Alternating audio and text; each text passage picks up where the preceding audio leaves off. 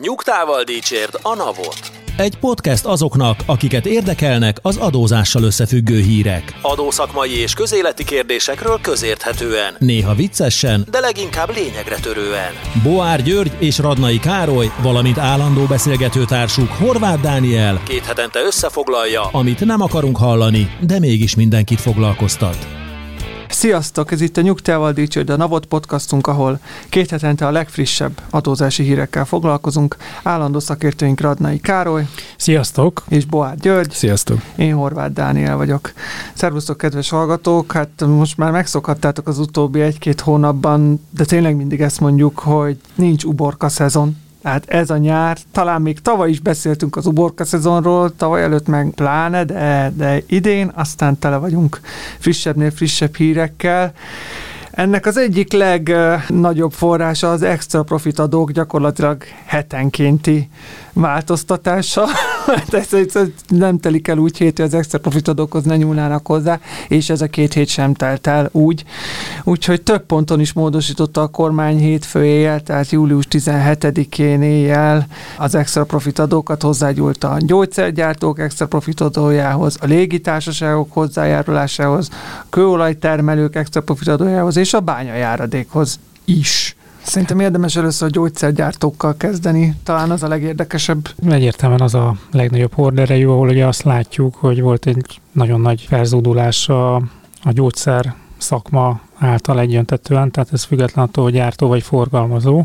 Leginkább a kommunikáció hiány és a, az adónak a minden korábbinál kiugróbb jellege miatt. Hát most úgy tűnik ebből a módosításból, hogy a gyógyszergyártó lobby ért célba, a gyógyszerforgalmazó lobby kevésbé, mert hogy egyértelműen olyan szempontok kerültek figyelembevételre az extra profit adó módosításánál, ami a gyógyszergyártóknak kedvez, tehát tárgyeszközberuházás, kutatásfejlesztési tevékenység, amit hát nyilván egy forgalmazó is végezhet, illetve egy forgalmazónak is lehetnek ilyen beruházásai, de hát azért nagyságrendileg biztos, hogy a, hogy a gyártókat fogja jobban érinteni. És itt megint csak visszakanyarodnék ahhoz, hogy ugye erről beszéltünk, hogy az extra profit adó az abból a szempontból koherens dolog volt, Mármint, hogy nem mint egy külön adó nem, már erről már múltkor elviccelődtünk, hogy már olyan, mint egy külön adó nem lenne, mert úgy, úgy emlegetik, de hogy, hogy olyan iparágak lettek kiválasztva ennek az adónak a alanyainak, amelyek nem nagyon tudják elhagyni Magyarországot, és hát ugye pont a gyógyszergyártó, meg a gyógyszerforgalmazó volt az a különbség, ahol azt mondtuk, hogy hát ez, ez ebből, ebből a szempontból elég más, mert hogy olyan káros folyamatokat is el tud indítani ez a különadó, amit a kormány előzetesen nem gondolt, tehát hogy a gyógyszergyártók le tudják építeni a magyar gyártási tevékenységüket, és ezt külföldre tudják vinni, illetve hát a forgalmazók is el tudják dönteni, hogy akkor megéri, vagy nem éri meg nekik forgalmazni ezeket a gyógyszereket, és hát ezek között a gyógyszerek között van rengeteg olyan, ami nem pótolható. Mikor jelent meg ez a eredetileg ez a koncepció? A mostani a tárgyi eszköz és a kutatásfejlesztés. Nem, a maga az adóra, az adóra Az Ja, gondolom. Tavaly hát az a december, 197 per 2022-es. Mhm. Az a december, az a karácsony előtti. Igen, hát akkor kapták a nyakukba a, a Kijött megemelt. a Richter, Igen, gyors, tényleg, kijött a tényleg, Richter ez gyors 20, jelentése, 21, hogy soha ilyen 22 volt. rekordév nem volt, másnap jött a kormányrendelet, hogy akkor nem is lesz. Hát csak azon gondolkodtam, hogy, hogy mennyi plusz munkát jelentett volna akkor végig gondolni ezt az egészet, és nem most utólag farag, Ah, faragni rajta. semennyit, semennyit, de hogy akkor, tehát hogy ami most bekerült, és én a saját hozzászólásomat azt, azt azzal kezdeném, hogy mostában nem nagyon tudtunk jó hírekkel szolgálni, de, de ez szerintem részben jó hír, részben nem.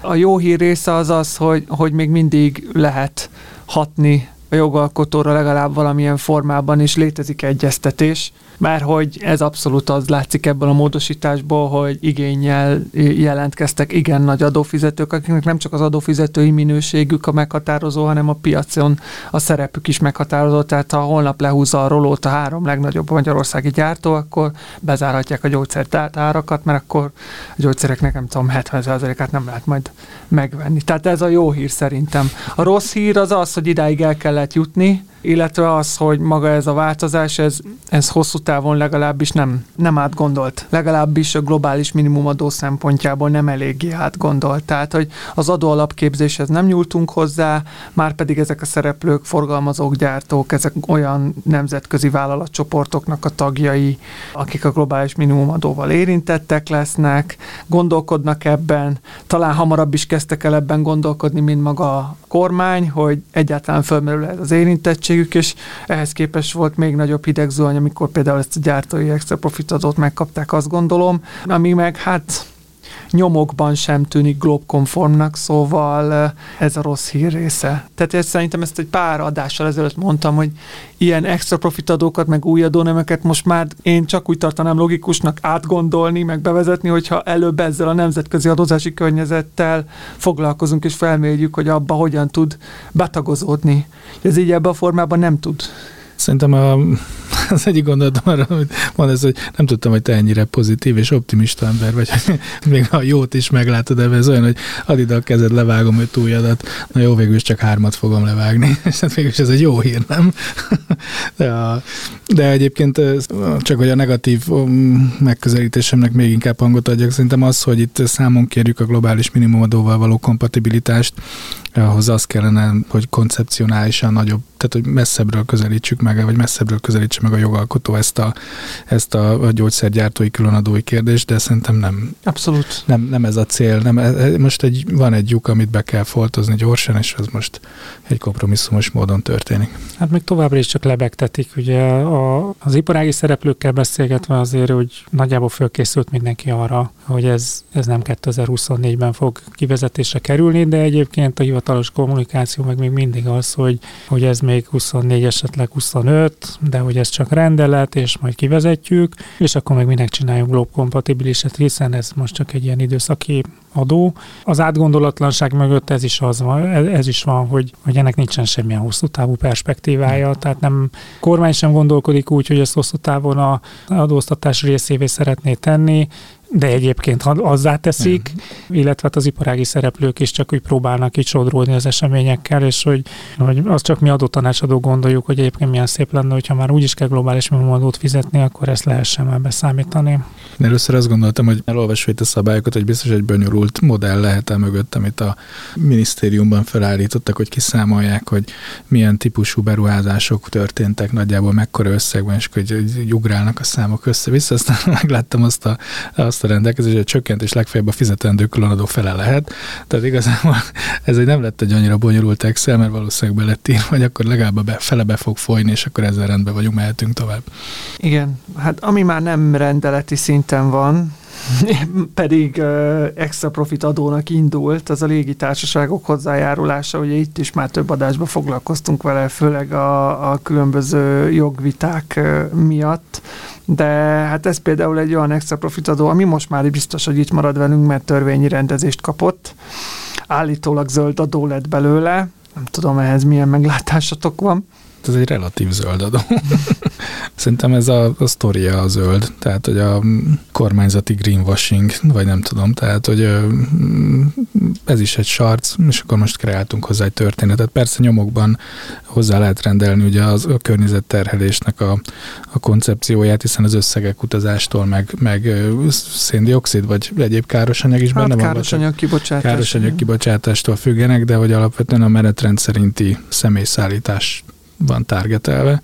Ha igazán zöldek akarnánk lenni, akkor fölmerülhetne, hogy a teherszállítás, tehát a, a, a egyéb kereskedelmi légitársaságoknak a, a, a működését is lehetne adóztatni, illetve hát a privát repülőket is, de azokat sem adóztatja ez a történet.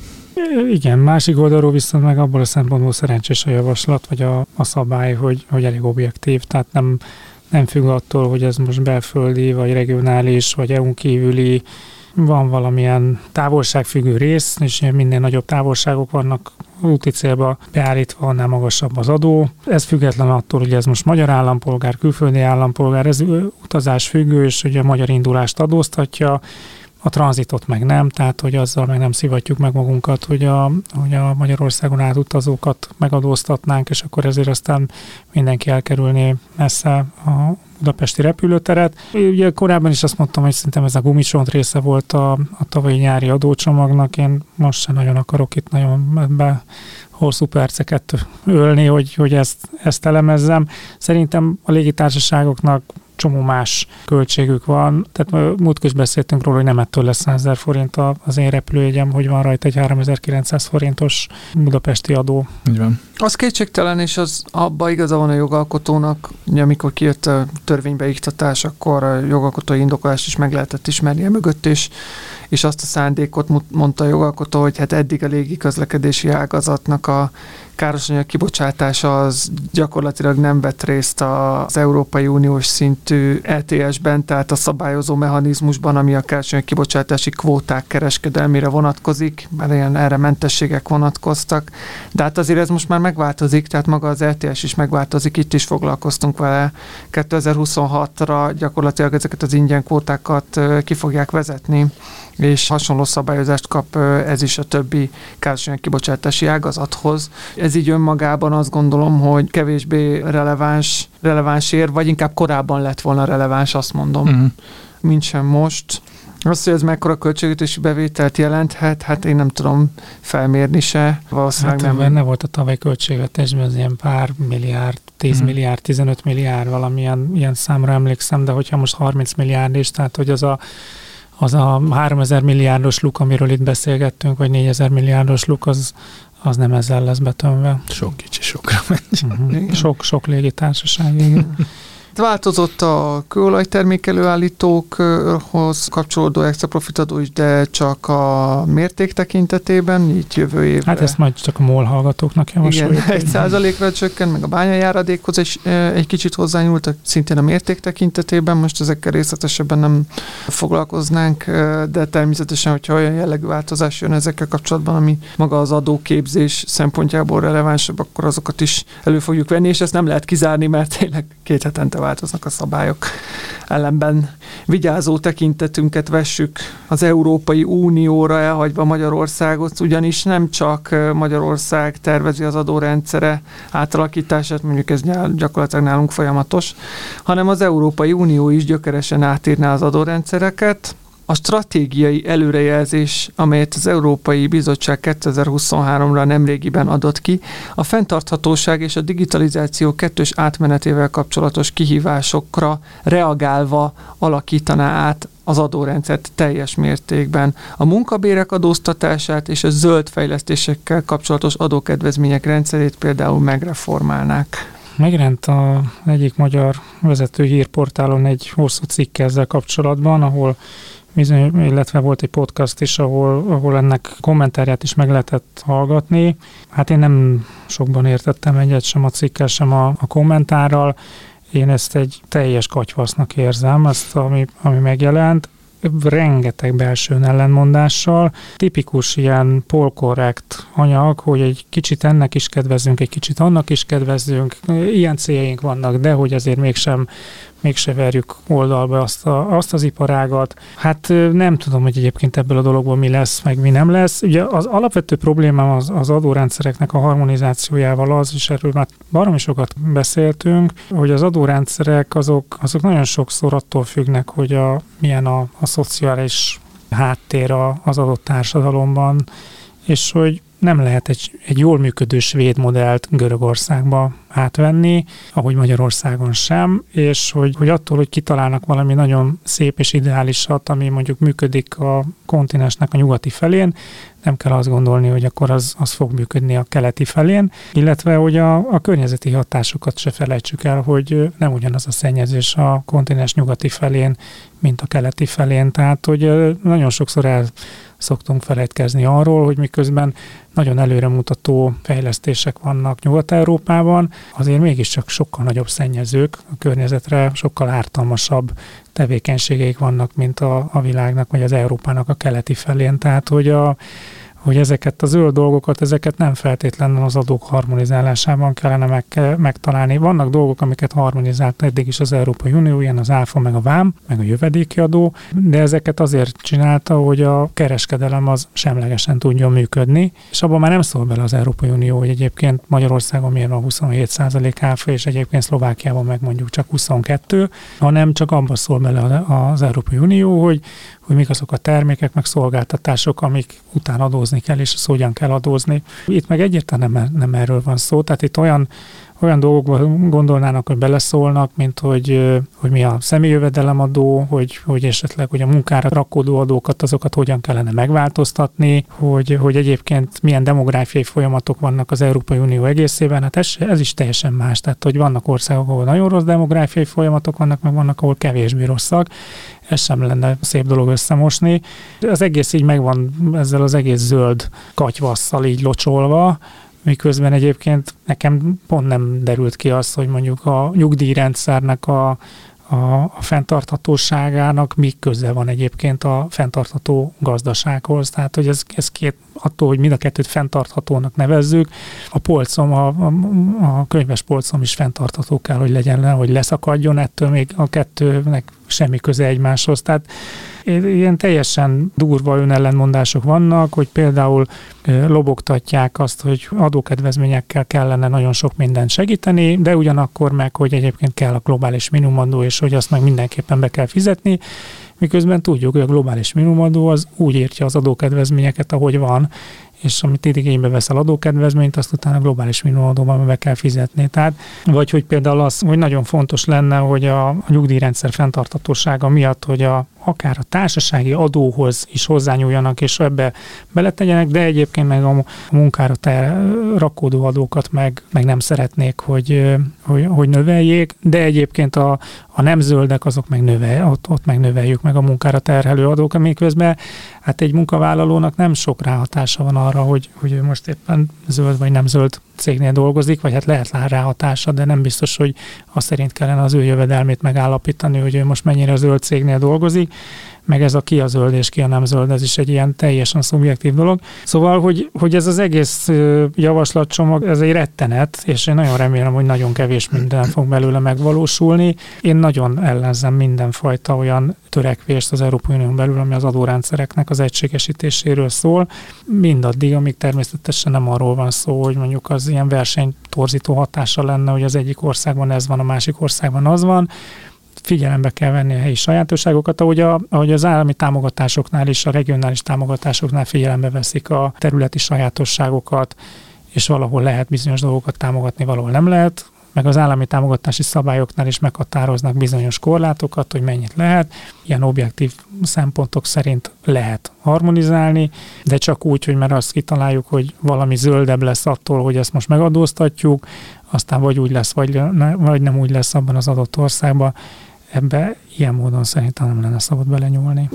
Jól lesavasztad ezt az egészet. Egyébként nekem is volt egy ilyen érzésem, hogy kicsit össze lett dobálva ez a, ez a javaslatcsomag, és az első gondolatom az volt, hogy, hogy de rohadtul ráérnek, meg hogy előszedték a, a ilyen zöld bullshit bingókat, amiket be kell dobálni egy ilyen beszélgetésbe, de hogyha kicsit pozitívabban akarunk hozzáállni, akkor azért, azért láthatunk benne olyan dolgokat, ha nem is javaslatként, de mint probléma felvetésként, amivel azért érezzük, hogy foglalkozni kellene tehát, hogy a zöld, zöld átmenet vagy környezetszennyezésnek valamilyen módon a kezelését, ami nem feltétlenül jelenti azt, hogy számomra legalábbis, hogy ezt az adórendszeren keresztül kell mindenképpen megoldani, de ez egy kézenfekvőnek tűnő terület, amin keresztül lehet befolyásolni a viselkedését a termelőknek is, meg a fogyasztóknak is. Ezt érezzük, ugye, hogy itt kerülgetjük már egy ide, hogy ezzel valamit kellene kezdeni, és nem igazán tudjuk megfogni ezt az egész dolgot. Vagy ott van például, amit ö, részben számunk kértél rajtuk ez, hogy nem mindenhol ugyanolyan a demográfiai folyamatok, de azért alapvetően az Európai Unió egy jelentős részén ugye egy, egy csökkenő népességgel lehet számolni, ugye Magyarország ebben a szempontból kimondottan érintett, tehát hogy például ezzel is kellene valamit kezdenünk valamilyen módon, de hogy igazából nem nagyon foglalkozunk, csak a nyugdíjrendszernek a fenntartatáságáról szoktunk néha kicsit olvasgatni, meg károgni, de hogy nem nagyon teszünk lépéseket annak idejányában, hogy legalább alternatívákat rajzolgassunk föl, vagy legalábbis én nem tudok. Hát róla. igen, de hogy ez azért az egyéni, tehát ezek a egyes országok felelősség, és valahol egyébként előremutató folyamatok történtek 30 vagy 40 évvel ezelőtt, valahol meg nem.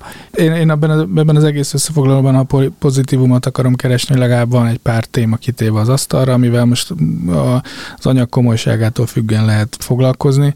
Tehát, hogy vannak olyan javaslatok, ez nekem is teljesen szembetűnő volt, hogy adjatok adó kedvezményeket, de hát közben meg, közben meg éppen szántjuk be az összeset, meg, meg korlátozzuk, szóval, hogy ilyen tényleg vannak ellentmondások a dologban, de legalább vannak problémák kitéve az asztalra. Más kérdés, én, én se értem ezt az egészet, hogy az Európai Unió stratégiai tervezet akar lenni, ellenmondásos koncepciókkal, összemosódó problémákkal. Ez így ebben a formában azért remélem tényleg nem lesz jogalkotási alap, gondolkodási alap inkább lehet. Hát igen, talán az Európai Unió egy kicsit szélesebb szkópra lő, mint amire az egyes tagállamok az együttműködés keretében vállalkoztak. De, bocsánat, tehát azért mondjuk például van benne egy ilyen, hogy, hogy azért kellene a, a béreket jobban megadóztatni a környezetre káros tevékenységet folytató cégeknél, mert a tovább gyűrűző egészségügyi hatások miatt ezek a munkavállalók az egészségtelen munkakörülményeik miatt majd magasabb költségű egészségügyi ellátásra lesznek, most szorulnak.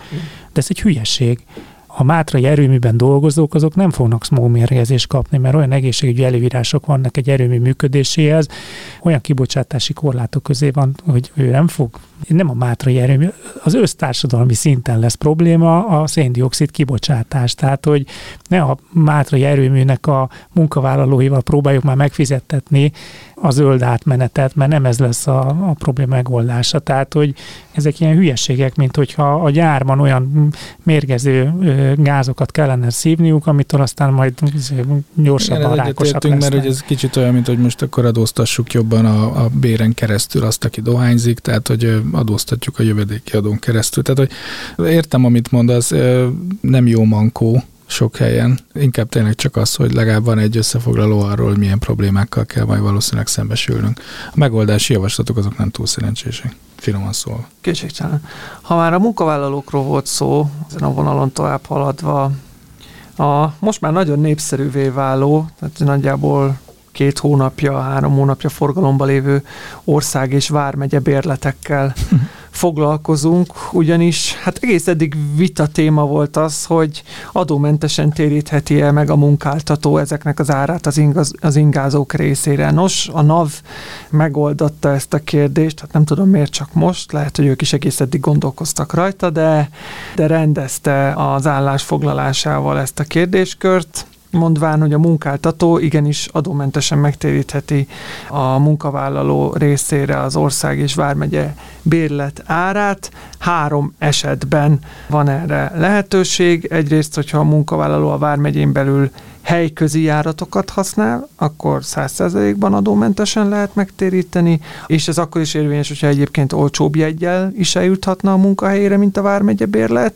Ha országbérletet használ, de az legalább két vármegyét érint, akkor úgy szintén van erre lehetőség, és a harmadik eset az meg az, amikor hétközben mondjuk lehet, hogy a egy közigazgatási egységen belül mozog, de hétvégén hazajár a bejelentett lakóhelyére a munkavállaló, ebbe az esetben is az országbérlet, vármegye bérletárát adómentesen meg lehet téríteni, úgyhogy felélegezhetnek a ország és vármegye bérletet vásárlók.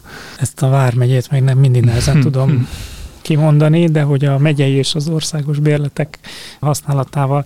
Nekem ebből a nagyon hiányzik a közösségi közlekedés, tehát én nem értem, hogy a helyi közösségi közlekedés az miért van ebből kiagyva. Nyilván most az álnaivat játszom, tehát értem, hogy a, a MÁV meg a Volán az kormány fennhatóság alatt, irányítás alatt van, a közösségi közlekedés meg az egyes önkormányzatok irányítás alatt van, de hogy, hogyha ha koherensen szeretnénk azt nézni, hogy a, szeretnénk a munkavállalókat a közösségi közlekedésre rászoktatni, és akkor ez ne csak a távolság, hanem a helyi közösségi közlekedés legyen, akkor nekem ebből nagyon hiányzik, hogy az, az is lehessen adómentes. Volt ilyen, tehát hogy ez 10-15 évvel ezelőtt Igen. része volt az adómentes adható béren kívüli jutatásoknak, akkor be is kerültek a kafetériába, és akkor volt a nagy kifehéredés a, a BKV-nál, amikor így rájöttek, hogy hűha, milyen sok budapesti engedheti meg magának hirtelen a, a bérletet. Én azt gondolom, hogy ez nem egy akkora költségvetési kérdés, hogy ezt ne lehetne megengedni, és hogy ez mekkora előny lenne egy egyébként a munkavállalók számára, illetve tényleg aktívan abban az irányba tudnám mozdítani a közlekedést, hogy, hogy környezettudatosabbak legyünk, illetve hát ami így nekem erről a hírről még eszembe jutott, ez az egész munkavállalók utaztatása, közlekedése, munkáltató mit fizetett, meg mit nem fizetett, hogy hogy lehet, hogy itt jó lenne végre jó nagy levegőt venni, és ezt a sok apró hülyeséget, kilométer elszámolás, útnyilvántartás és egyéb dolgokat így valahogy egy, egy egyszerű módon le, ö, levágni. Alapvetően nem értek egyet ezzel a koncepcióval, hogy például ha valaki üzleti útra megy, akkor az első állomás helyig megtett út az még magáncélú, mert a munkába járás az az mindenki fizesse magának, illetve a munkából való hazajutás, tehát hogyha egy szélzes elindul országjáró körútra, akkor általában az útnyilvántartások úgy szoktak kinézni, hogy megtesz a lakóhelyétől két kilométert, ott valami depóba, hm. felveszi a munkát, és akkor onnan elindul, mert hogyha az első úti célja 200 kilométerre lenne, akkor az egy magáncélú felhasználás lenne, ami úgy butasága, hogy van. Én ezt alapvetően átalakítanám, és, és azt mondanám, hogy bármi, amit a munkáltató megtérít a munkavállalónak utazással kapcsolatban, abban be kell tenni egy objektív határt, hogy ez tudom én mennyi évente bele, betenni egy félmillió, egymillió forintos határt, és akkor az legyen adómentes, és akkor azon belül ne kelljen hülyeskedni, hogy ez most mi volt. Rengeteg olyan ügy is van, amikor a,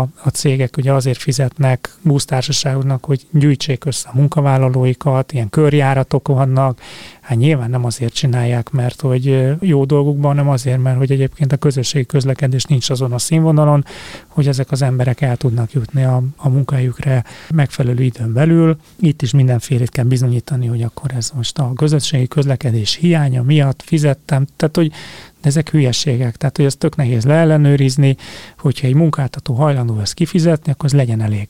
És nyilván ezzel nem el lehet bóckodni, hogy, hogy benzinben fizettem a munkavállalót, de hogy, hogy azért ezen olyan a baromi nagyokat trükközni, főleg manapság, amikor a jóval magasabbak a bérek most már, mint ami a mondjuk 20 éve, 30 éve volt, az üzemanyagok meg egyébként annyival nem nőttek, mint amennyivel a bérek, tehát hogy ezen trükközgetni már annyira nem lehet, úgyhogy én ezt az egész részt teljesen megreformálnám. Azon belül egyébként tökre örülök annak, hogy a, a vármegye bérletek és az országos bérletek azok adómentesen adhatók. Én azon gondolkodtam, amikor olvastam írt, hogy milyen gondban lennénk, ha hat ö, szótagnál hosszabb lenne ez a vármegye bérlet kifejezés, hogyan, hogyan írnánk le. De egyébként a, szerintem ezzel az egész vármegye bérlettel, meg a vármegye bérletes ilyen kafetéria elemekkel szerintem az az egyik legnagyobb gond, hogy követhetetlen az, hogy mikor mit lehet adni, és kb. fél évente változtatjuk. Pont, szerintem az összes adócsomagnak része ez a pár szakasz minden évben. Hát meg, hogy ilyen, főleg amikor kilométer, hogy ez, nem tudom, hosszú évekig, de lehet egy évtizedig ez a 15 forint per kilométerben volt, most ezt felmelték 30-ra, nyilván plusz ugye az üzemanyag, de hogy, hogy ezek azért rosszak ezek a 15 meg 30 forintok, mert hogy ezek az adott pillanatnak a költségszerkezetéhez vannak kötve. Tényleg eléggé liberális vagyok ebből a szempontból, tehát hogyha ezt a munkáltató hajlandó kifizetni a munkavállalójának, akkor fizessek, és akkor ez lehessen adómentes, nem ezen fog a, a jutatás adómentessé válni. Hát főleg úgy, hogy egyébként mobilitással kapcsolatban azért mondjuk így, hogy kihívásokkal küzdünk. Tehát, hogy ez egy, szerintem egy létező társadalmi probléma, hogy most már ingázni kell nagyon sokaknak a munkájához, és ezt a mostani rendszerünk szerintem nem nagyon tudja kezelni. Egyébként például a cégautóadónál szerintem az egy tök jó rendszer volt, hogy oké, okay, fizes meg ezt az éves cégautóadót, és akkor utána nincs vita. Tehát, hogy akkor nem kell útnyilvántartás, odamész, annyi mér. Az szerintem egy pont egy jó szabály ebből hmm. a szempontból, hogy, hogy akkor ezt az egész adminisztrációt ledobtuk magunkról, és szerintem ilyesmi kellene itt is. Reméljük meghallgatják. Majd az őszi csomagban. Reméljük meghallgatják, és az őszi csomagban már egyszer Megint módosítanak rá. jó, jó. Na de hogy mind szükséges még módosítani, hát ehhez kapcsolódik a következő hírünk. Vissza kell fizetni az önkormányzatoknak az idei földadót az a települési önkormányzat, amely termőföld, termőföld tulajdon jogára, vagy azt terhelő vagyoni értékű jogra települési adót állapított meg, köteles annak a 2023. adóévre jutó megfizetett beszedett összegét az adóalany számára 2023. október 1-ig visszatéríteni. Erről szól az elmúlt héten megjelent kormányrendelet. Mi ennek az alapja egyébként? Egy jogalkotó szerv, ugye a, a önkormányzat kiveti a, a, az adót, és most jön egy másik jogalkotó szerv, ami egyébként ráadásul végrehajtó szerv, mert ugye kormány, és azt mondja, hogy ezt felejtsd el és add vissza. Én ezt nem, nem nagyon értem. Szerintem ebben nem a... Ne, ne keressem nem, ezt? nem, nem, nem, nem, nem érdemes ezt a fajta logikát keresni benne. Tehát, hogy ezt már szerintem több podcastban is beszéltük, meg én biztos, hogy elmondtam, hogy nekem a helyi önkormányzatoknak bármilyen költségvetési problémáik vannak, azt szerintem nem a új helyi adók kivetésével fogják tudni kezelni, mert egész egyszerűen ez a rendszer olyan, hogy ha a központi akarat az, hogy ahhoz a helyi adóhoz hozzányúljanak, akkor lásd a legjobb példa rá ez a földadó, akkor egyszerűen kivesszük az adóztatható elemek köréből. És akkor most ott tartunk, hogy mondjuk egy kis önkormányzat, ahol ám de sok termőföld volt, és egy releváns tételként számolt ezzel a költséggel, mondjuk valamilyen beruházást tervezett, amire mondjuk már el is kezdett fölvet még egy hitelt, ami attól még nem fog szű- megszűnni, hogy ő a földadót nem vetheti ki, de legalább a bevételese keletkezik meg, és még ezt a beszedett földadót is visszafizetheti. Ja. Tehát az öngól öngóljának az öngólja, és nem azt mondom, hogy erre az önkormányzatnak számítania kellett volna, csak azt mondom, hogy nagyon szerencsétlen a helyzet. Tehát, hogy nem nagyon érdemes abból kiindulni, hogy egy új helyi adóval majd forrást vonok be, és abból arra építkezve tudok majd fejleszteni, mert, mert egyszerűen egy bizonytalan, bizonytalan Hát igen, de ebből dolog. ez a hír azért abból a szempontból más, hogy a múlt kor még arról beszéltünk, hogy megváltozott a jogszabály, a helyi adókról szóló törvény, és már nem lehet földadót kivetni. Oké. Okay. De hogy az, hogy ez visszamenőleges, azért ez szerintem elég példátlan, tehát ez, ez egy visszamenőleg... adó volt. Tessék, Ez igen, egy ez, egy visszamenőleges jogalkotás, hogy eddig megengedte a, a helyi adóról szóló törvény, hogy ilyen adó legyen. Az önkormányzat hozott erről egy rendeletet, kivetette, ezt nem mondhatja utólag a jogszabályalkotó, hogy ja, bocs, ezt én már megváltoztattam, és akkor most úgy döntök, hogy te ezt jogszerűtlenül tetted meg visszamenőlegesen is, tehát hogy nyilván nem akarok itt ötleteket adni az önkormányzatoknak, meg hát lesznek önkormányzatok, akik ezzel nyilván a politikai hovatartozások miatt nem is fognak élni, de hogy ez egy, nekem egy napnál világosabb dolog, hogy ez egy jogszabálysértő törvény. Az más kérdés, hogy ezt most milyen jogorvoslati lehetőségek vannak, de hogy én, én jogszerűen hoztam egy rendeletet, kivetettem az adót, most azt mondta a kormány erről, hogy akkor ezt ilyet nem csinálhatók, annak van egy hatályonak a törvénynek, akkor van egy időszak, amire akkor én ezt kivethettem ezt az adót, de az, hogy ezt utólag azt mondják, hogy ez, ez visszamenőlegesen visszajár, az szerintem teljesen jogszerűtlen. Mutatja egyébként a, szerintem legalábbis a magyar jogalkotásban jelenleg lévő ellentmondásokat, meg káoszt, hogy kormányrendeletben módosítják az önkormányzati rendeletet, pontosabban nem módosítják, hanem kényszerítik az önkormányzatokat a, a saját rendeletük szerint beszedett adónak a visszafizetésére. Ezért legalább egy törvényt igényelne egy ilyen döntés, ha már meghozzuk. Veszélyhelyzet van. Igen, igen, pont ez látszik, igen.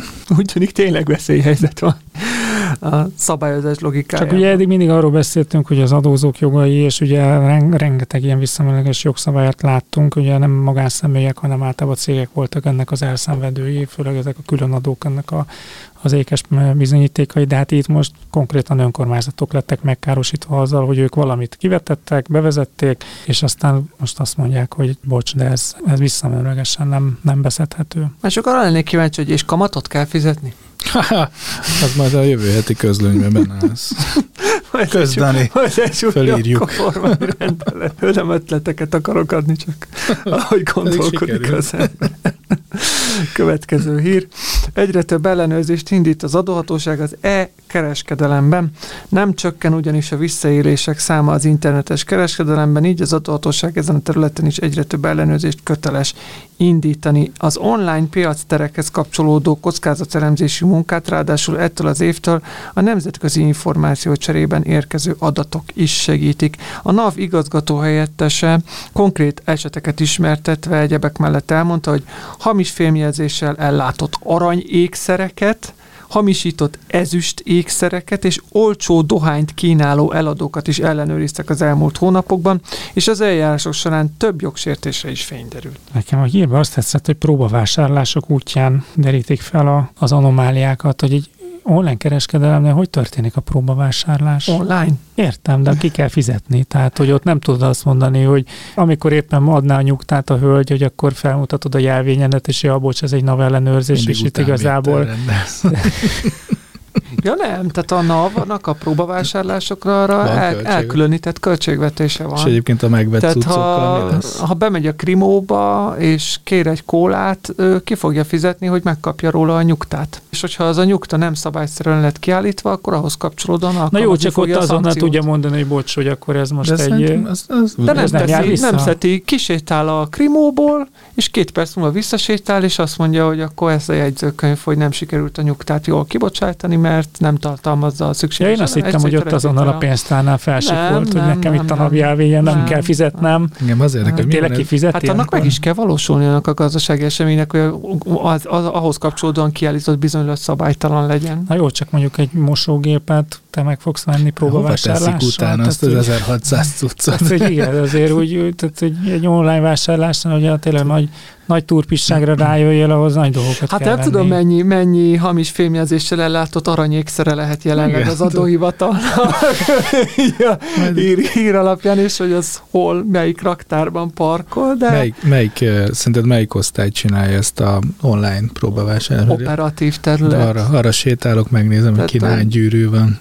Szerintem az operatív terület csinálja, tehát hogy ezeket a próbavásárlásokat ők, ők szokták csinálni, az egyébként egy külön, külön kaszt az adóhivatalon belül, tehát hogy ők minden nap mentek, legalábbis eddig, amíg ezt nem online csinálták, addig jártak a kínai piacra, tényleg voltak éjszakai razziák, a buli negyedbe, és akkor egy éjszaka alatt De vég... van az a nagyon rossz érzésem, de hogy mondjátok, ha nincs igazam, de hogy hol csinál a NAV próbavásárlás, biztos, hogy nem fog a kínai honlapon próbavásárlást csinálni, ahol na nem tudja még azt se kihámozni, hogy mi meddig van. Hiába Magyarországra fog szállítani áfa nélkül, nem fogja megbírságolni a kínai céget, hanem ott fog próbavásárlást csinálni, ahol fel tud leelni egy magyar adószámot. Egyébként én erre kíváncsi lennék, hogy ugye azt írják, hogy 20 ezer weboldal monitorozását végzik el évente. Szerintetek automatizálva van valamilyen módon? Tehát azért, Hát a kockázatelemzés... és utána hogy választják ki azt be- nem tudom, 1600 oldalt, ahonnan végül rendelnek? Szerintem nem lehet teljesen automatizálni. Tehát a mesterséges intelligencián nagyon sokat dolgozik Mhm. uh-huh. a NAV. Tehát azt én elképzelhetőnek tartom, hogy a távlati cél az, hogy a, ez a 20 ezer ne 20 ezer legyen, hanem 60 ezer, Mhm. uh-huh. és hogy a munka javarészét egy, egy robot meg tudja csinálni, ami, Mhm. ami a releváns információkból a különböző beállított kockázati tényezőket földobja, és akkor, ha ez elér egy kritikus szintet, akkor, akkor az bejelez, és akkor onnantól már az egyéni Mhm. kockázatelemzés terepe az, hogy akkor itt tényleg olyan szintű a, a probléma, hogy indokolt mondjuk egy próbavásárlást végrehajtani, vagy akár már nem is próbavásárlásról Aha. van szó, hanem indítunk egy, egy adóellenőrzést. Szerintem teljesen nem lehet automatizálni, de... Igen, csak mondom, hogy kivel szemben fog eljárni a NAV. Tehát nekem ebből, ebből van a félelmem, hogy az internetes csalások azok általában nem úgy alakulnak, hogy Magyarországon létrehozok egy lányvállalatot, bejelentkezek az adózás alá, és aztán utána nem adok számlát, hanem úgy, hogy olyan felületeken lehet vásárolni és Magyarországra szállítást rendelni, aki egyébként be sincs jelentkezve Magyarországon adó alá, és hogy ezzel egy- milyen próbavásárlás fog csinálni a NAV. Jogos lehet a felvetésed, de hogy, hogy ezek szerint találnak olyat is, aki nem, nem akar eltűnni, vagy nem akar teljesen homályban lenni, és mégsem sikerül eltalálni a szabályokat. Tehát, hogy itt is Jó, van hát teendő. biztos, csak a problémát nem fogja megoldani. Hát most ha azt nézzük, hogy például ezek a számok azért árulkodóak, hogy 33 adó ellenőrzés során 20 ezer honlapot monitoroz, 33 adó ellenőrzést folytatott le, és 320 esetben szabott ki mulasztási bírságot. Ez számszerűen nem sok. Uh-huh. Ha az a 33 adóellenőrzés viszont 4 milliárd forint nettó adókülönbözetre futott ki, akkor szerintem ez mutatja azt, hogy az adóellenőrzést azt ott csinálja a NAV, ahol, tehát ahol fröcsköl. Mhm. Tehát, hogy ahol, ahol abból már tényleg ö, annak tendenciája van, az nem egyszeri jogsértés, hanem, hanem Biztos be van állítva a chatbot, hogy ír egy messenger üzenetet a kereskedőnek, hogy fél lehetne számla nélkül, és visszaírják, hogy ó, persze megoldjuk, akkor ott rendelnek. Tehát, hogy azt akarom, azt akarom csak ezzel mondani, hogy nem a vaktyúk is talál szemet mm. elv alapján megy már ez, hanem tényleg a 33 adóellenőrzés 4 milliárd forint adókülönbözetre futott ki. A 33-ból 30 esetben 4 milliárd forint, az azt jelenti, hogy három nemleges. Jó, hát nyilván ez csak hogy- ott indítottak el vizsgálatot, ahol meg azt érezték, hogy, hogy van mit keresni.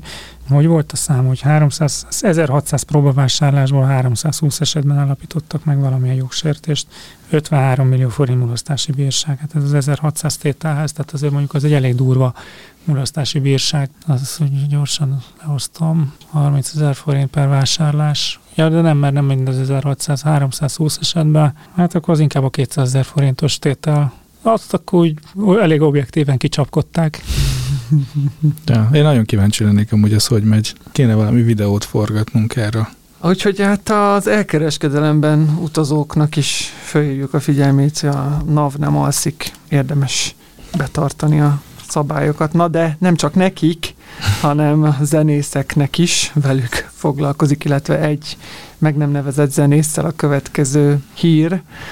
A Nemzeti Adó és Vámhivatal adócsalás miatt indított eljárást egy hazai közismert és igen népszerű zenész ellen, miután az elmúlt két évben a YouTube-on keresett 100 millió forintot, elhallgatta a hatóság elől. Ezt honnan tudjuk, hogy elkeresett 100 millió forintot a YouTube-on? Tehát, hogy az visszakereshető hiteles listák alapján? Tehát, hogy abból ítél, vagy hány like van, akkor azt tudhatjuk, hogy a YouTube az mennyi jogdíjat fizet? Hát lehet, hogy a YouTube adatot szolgáltatott megkeresésre. Azt is el tudom képzelni. Igen, sőt, már gyanúsítottként ki is hallgatták, hát vagyonelemeket is lefoglaltak nála, tehát ezt, ezt akkor csinálja az adóhatóság, hogyha már tutira megy. Igen. Tehát... Ja, értem, hogy most az, azzal nincs kétségem, hogy a feltárták, és hogy látják, hogy az adott uh-huh. zenész ennyit meg ennyit nem fizetett meg, csak hogy ez mennyire mert hogyha ez egy elég nyilvánvaló dolog, akkor én a nap fejében igazából, persze lehet, hogy ez annak a része, hogy ez egy olyan kampány, ami a zenészeknek szól, hogy ilyen és ilyen statisztikákat látunk, és ebből ezt és ezt tudjuk, és egyébként itt és itt kell bevallanotok. Gondolom, hogy egyébként nem annyira nehéz elérni azokat a, azokat a közvetítőket, akik a, akik a YouTube által fizetett díjakat kifizetik, szóval az is lehet, hogy onnan érkezett egy, vagy onnan gyűjtöttek adatot, és akkor kiválasztották a két legnagyobbat, és az egyikből meg hír is lett.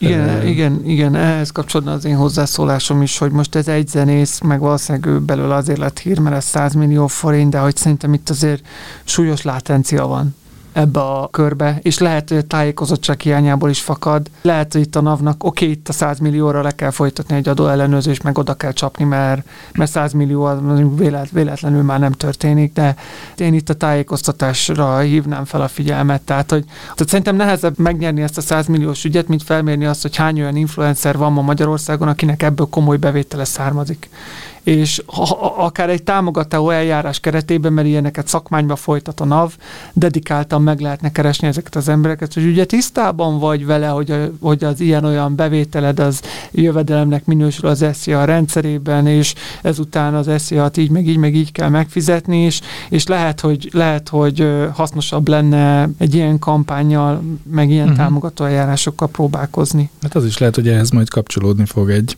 Na, szóval én a NAV helyében most meglovagolnám mondanám ezt, hogyha már ez így valamilyen módon kiderült. Hát főleg azért is értek egyet azzal, amit mondasz, mert, mert az látszik, hogy a nap fel van erre készülve. Tehát, hogyha ezt az eljárást sikeresen le tudja folytatni, az azt jelenti, hogy az ellenőrzési kapacitásai, a szakmai potenciája, a nemzetközi információcserék révén az adatállománya az alkalmas arra, hogy egy ilyen adóellenőrzést sikeresen lefolytasson, hogy végleges adókülönbözetet generáljon, amit aztán végre lehet hajtani. Vagyonelemeket foglal, hát az azt jelenti, a vagyonelemeket foglal, az azt jelenti, hogy biztosítási intézkedés foganatosít. Hát biztosítási intézkedést az tényleg akkor foganatosít, hogyha már, tehát hogyha már 95 ba úgy gondolja, hogy ezt meg is fogja nyerni, uh-huh. azt az ügyet.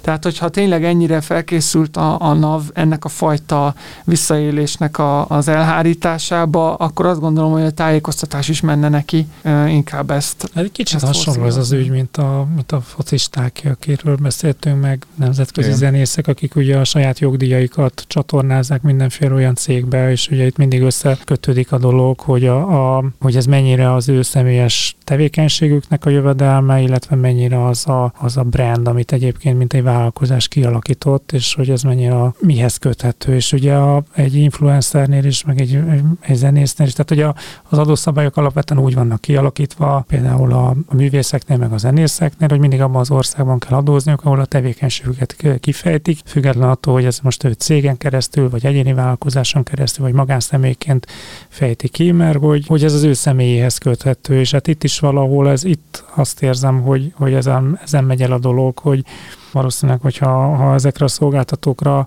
nem tudom, ilyen, ilyen transzparensebb, meg kötelezőbb szabályokat szabnának, hogy mondjuk lenne egy ilyen forrás adó levonási kötelezettségük, amit aztán utána vissza lehet kigényelni a helyi adóhatóságnál, hogyha te egyébként igazolod, hogy te, mint cég jártál el, és neked, mint céghez kötődnek ezek a jogok, nem magánszemélyhez, és ezt az adóhatóság akkor elfogadja, akkor visszaadja, akkor, akkor valószínűleg, hogy ezek sokkal átláthatóbbak lennének, és akkor nem lennének ezek a ezek a fekete lyukak, hogy most a, a YouTube, vagy a Spotify, vagy nem tudom, fizetett, mennyit fizetett, mi volt a hallgatottsága, Ugye ez is nagyon fragmentált, hogy, hogy most fönn van a, ugyanaz a szám négy különböző verzióban, az egyiknek egy millió, másiknak fél millió hallgatottság, ezeket ugye el kell kezdeni így összeadogatni.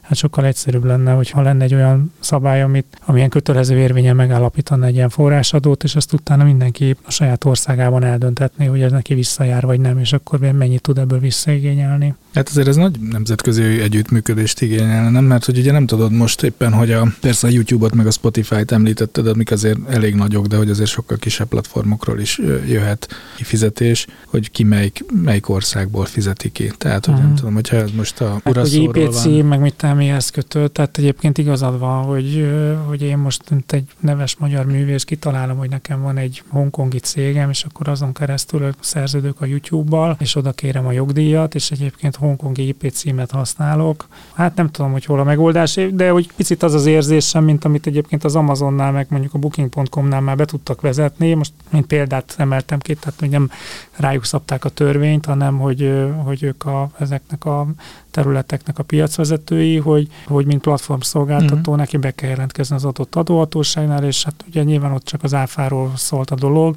de hát egy hasonló történet van itt is, hogy, hogy valahol ezek a, a személyes tevékenységhez kötődő végeredményben általában magánszemélynél adózó dolgok, ezek nem tudnak jól adózni most, mert egy, egy nagy fekete lyukba fizeti a YouTube a, a jogdíjakat. Igen. Zárásképpen zenészek után taxisok, kirobbant taxis háború valódi okait keressük, de hát mi is ez a taxis háború? A Bolt taxi ellehetetlenítését célzó kísérletet tett az Országos Taxis Szövetség, kedves hallgatók, nem véletlen az ellentmondás, tehát az Országos Taxis Szövetség a Bolt taxi ellehetetlenítését célzó kísérletet tett. Az engedélyük visszavonását kérte, az Bolt taxik tetején elhelyezett szabadjelzők és az autók oldalára ragasztott logók ugyanis az Országos Taxis Szövetség szerint nem állnak megfelelő védjegyoltalom alatt. De hát valóban ez a legnagyobb baj a taxis szövetségnek a bolttal? Meg, meg hogy zöld is, egy kicsit, nem csak hmm. sárga.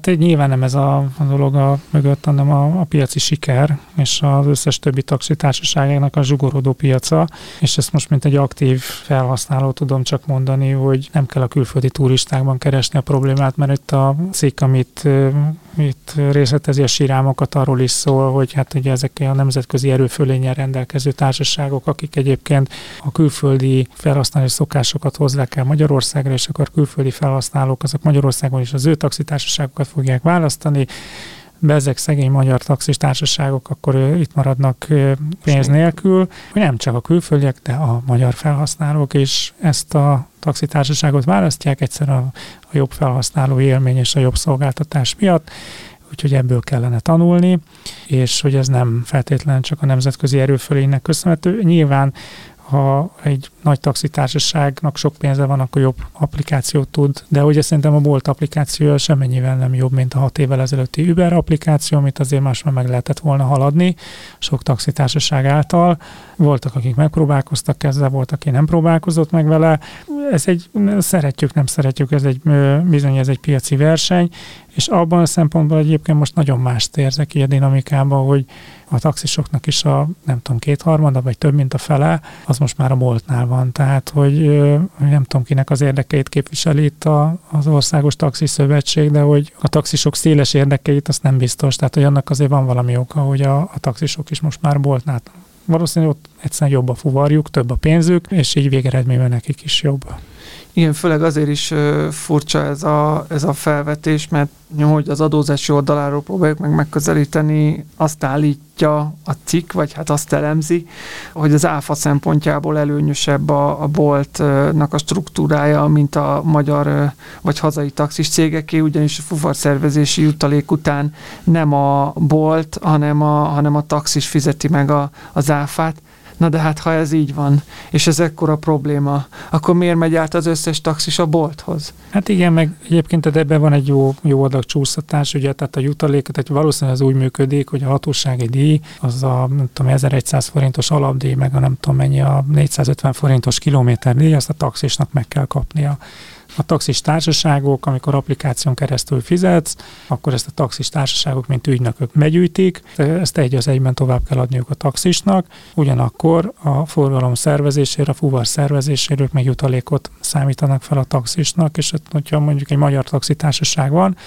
akkor ezt a jutalékot, jutalék plusz 27% áfa felszámítja, és akkor kvázi nem a taxis fizeti be, hanem a társaság, de hát nyilván a taxis fizeti be, mert az az ő áfája, és a taxisok általában mentesek, vagy pedig majdnem mindig mentesek, de tehát vagy le tudja vonni, vagy nem le tudja levonni. Ugye a, a bolt esetében meg ugye ott egy észt fuvar szervező van, aki ezt a jutalékot, ha van magyar adószáma a taxisnak, akkor áfa nélkül fogja felszámítani, és akkor a magyar taxisnak kell saját magának ezt felszámítani, és aztán vagy lesz levonási joga, vagy nem lesz levonási joga. Tehát, hogy ebben az esetben ez ugyanaz, a, vagy pedig, hogyha nincsen áfa száma, akkor pedig az észt áfa kulcsot fogják felszámítani rajta, és ugye azt nézték, hogy a legmagasabb észtadó kulcs, az áfa kulcs az 20 százalék, hát ott egyértelműen van egy, egy különbözet, de hát ez, ez sajnos az összes online kereskedelemre igaz. Tehát, hogy ez nem egy taxi specifikus probléma, hanem ez, ez mindenre igaz, ahol online kereskedelem van, hogy az áfa kulcs, az, az unióban eltérő áfa kulcsok, azok így befolyásolhatják, vagy hát ugye a benzinkereskedelem is, hogyha átmegyek Szlovákiába, akkor alacsonyabb áfa kulcsra fogom megvásárolni ugyanazt az üzemanyagot, aztán vagy olcsóbb lesz vagy nem.